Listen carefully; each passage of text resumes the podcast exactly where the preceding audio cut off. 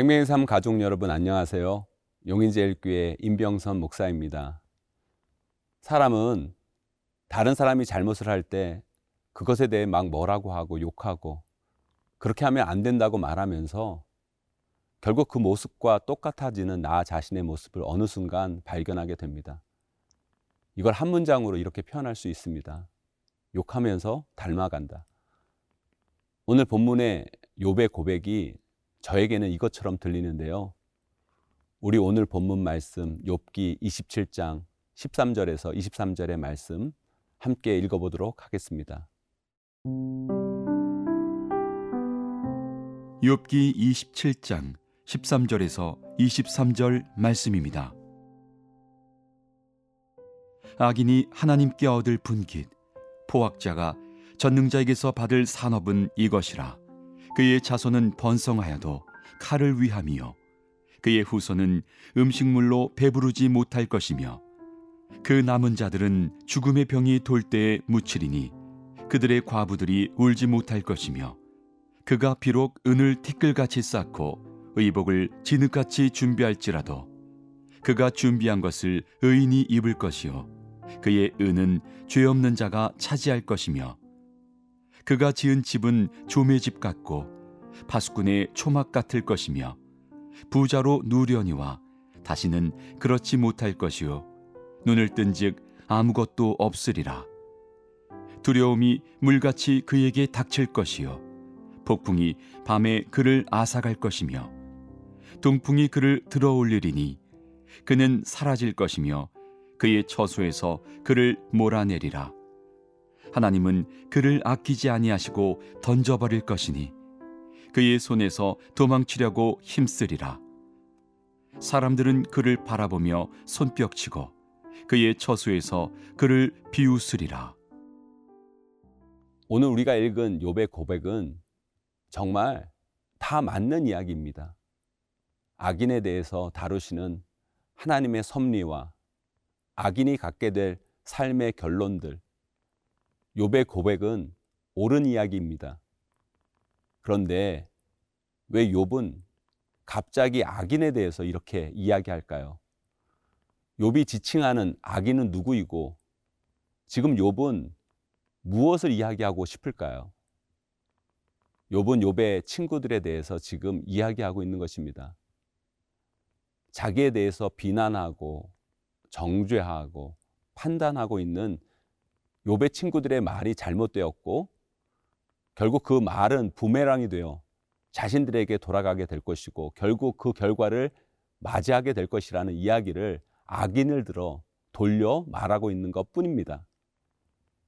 지금 욥은 자신의 친구들을 악인이라고 부르고 있는 거나 마찬가지입니다. 그리고 자신은 그 악인의 반대, 의인이라고 말할 수 있겠죠. 지금 욥이 하고 있는 이 말과 태도가 고난을 앞에 두고 힘들어하는 욥을 향해 정죄하고 비난하는 친구들의 말과 뭐가 다르다고 말할 수 있을까요? 네, 물론 그 친구들도 잘못했죠. 아니, 고난당하고 있는 친구에게 찾아와서 하는 이야기가 너가 하나님께 잘못해서 이런 일을 당하는 거다. 하나님께 잘못한 일이 없다면 결코 이런 일은 당하지 않았을 거다. 이건 너가 잘못 산 삶의 결과다. 아니, 고난당하는 친구에게 위로를 해줘도 다시 일어날까 말까 할 판에 이런 가슴 찌르는 소리를 마음 아프게 하고 힘들게 하고 아프게 하는 친구들의 말은 분명 잘못된 말일 것입니다. 그런데 지금 욥이 하는 말의 내용은 뭐입니까? 그 친구들을 악인으로 지칭하고 그 악인들이 당해야 하고 그 악인이 맞이할 삶의 결론을 말하면서 지금 그 친구들을 저주하고 있지 않습니까? 이것이 바로 미워하면서 닮아간다는 인간의 모습이 적나라하게 드러나는 순간입니다.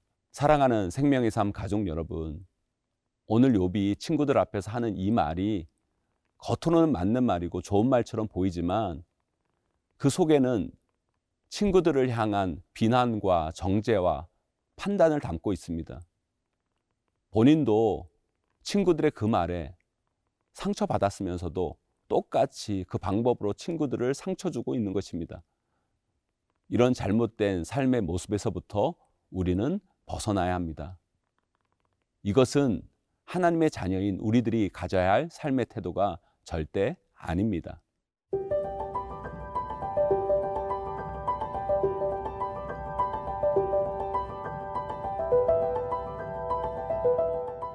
인생을 살다 보면 우리가 누군가하고 말로 논쟁을 하거나 다투거나 적대 관계에 이를 때가 있습니다. 마치 오늘 본문의 욥과 욥의 친구처럼 논쟁을 하고 그 논쟁이 깊어지면 다툼까지 이어지고 상대방이 싫어지는 일까지 벌어지게 됩니다. 이런 일들은 삶을 살다 보면 비일비재하게 나타날 수 있습니다. 그런데요, 중요한 것은 이런 과정을 겪을 때 우리가 정말 조심해야 할 것이 있습니다. 우리의 마음이, 심령이 망가지면 안 된다는 것입니다. 결국 그것은 우리를 두 번 죽이는 거나 마찬가지일 것입니다. 우리가 누군가와 적대적이거나 다툼이 벌어지면 우리 생각과 말은 싸움 모드로 변합니다. 우리의 삶이 싸움 모드로 변할 때 무서운 게 뭐냐면 싸움 모드 안에서는 뭐가 옳고 맞고 진리인지가 중요하지 않습니다. 오직 저 사람을 이기는 게 중요하고 저 사람을 누르고 내가 승리하는 게 중요할 뿐입니다. 그럴 때 우리 삶은 본말이 전도되어 버립니다. 처음에는 다툼이나 논쟁이 시작되었을 때 내 생각과 말에 옳음으로 접근했는데 이제는 옳고 그름이 중요한 것이 아니라 무조건 저 사람의 말이 싫고 저 사람이 믿고 저 사람을 결코 용납할 수 없게 되는 지경에 이릅니다. 결국 그 싸움을 통해 우리는 진리와 멀어진 사람이 되고 결국 그 사람이나 나나 똑같은 사람으로 전락되어 그 싸움은 우리의 마음과 심령만 피폐하게 만들고 둘 다 패자로 만드는 안타까운 결과가 만들어집니다. 사랑하는 생명의 삶 가족 여러분, 네, 그렇습니다. 인생을 살면서 우리는 누군가와 다투거나 싸우거나 하는 일이 없어야겠죠. 그게 제일 좋은 것일 겁니다. 그러나 우리 인생은 그리 호락호락하지 않습니다. 살다 보면 다툴 일도 벌어지고 나의 옳음을 주장할 때도 생기고 그게 싸움으로 이어질 때도 있습니다. 그럴 때 우리는 조심해야 합니다. 이 다툼이 왜 시작되었는가? 나는 무엇을 위해 싸우고 있는가? 내가 주장하고 있는 정의, 옳음, 진리는 과연 무엇인가? 나는 이 다툼을 통해 그것을 향해 가고 있는가를 점검하지 않으면 결국 그 다툼은 우리를 두 번 죽이는 꼴이 되고 맙니다. 욥은 지금 친구들과 논쟁 중입니다. 다툼 중입니다. 이 논쟁의 시작은 친구들이 와서 잘못된 논리로 욥의 마음에 상처를 줬고 욥은 그 상처에 대해서 방어하는 차원에서 자신의 주장을 펴다가 결국 논쟁까지 이어진 것입니다. 그런데 지금 욥이 친구들에게 상처 주고 있습니다. 그들을 악인으로 지칭하며 저주를 퍼붓고 있습니다. 이 논쟁과 다툼이 욥을 피폐하게 만들어가고 있는 것입니다. 사랑하는 생명의 삶 가족 여러분, 사탄은 우리를 죽일 수는 없어도 피폐하게는 만들 수 있습니다. 그 사탄의 궤계에 말려들지 말아야 합니다. 우리는 영적으로 깨어 하나님의 진리의 파수꾼으로 이 땅에 온전히 하나님의 의를 심어가는 믿음의 사람들이 되어야 할 것입니다.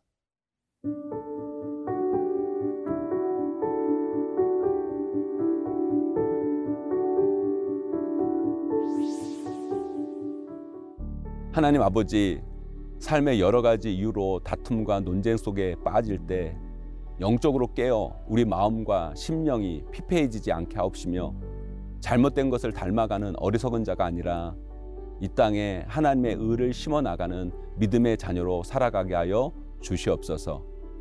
예수님의 이름으로 간절히 기도드립니다. 아멘.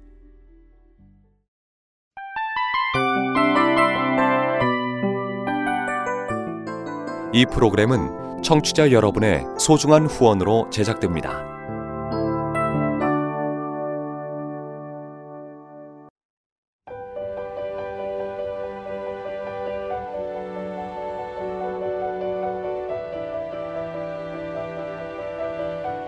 세상에는 수많은 교회들이 있지만 더 깊이 있는 말씀 강해를 찾기 위해 크기로만 교회를 선정하지 않습니다.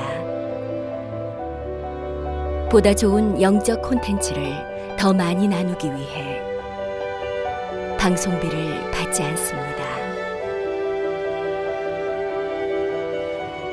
일 년 삼백육십오 일 복음만 전하고 싶어서 우리는 광고를 하지 않습니다. 온누리의 복음을 땅끝까지 씨지엔 티비와 함께 땅끝 선교사가 되어주세요.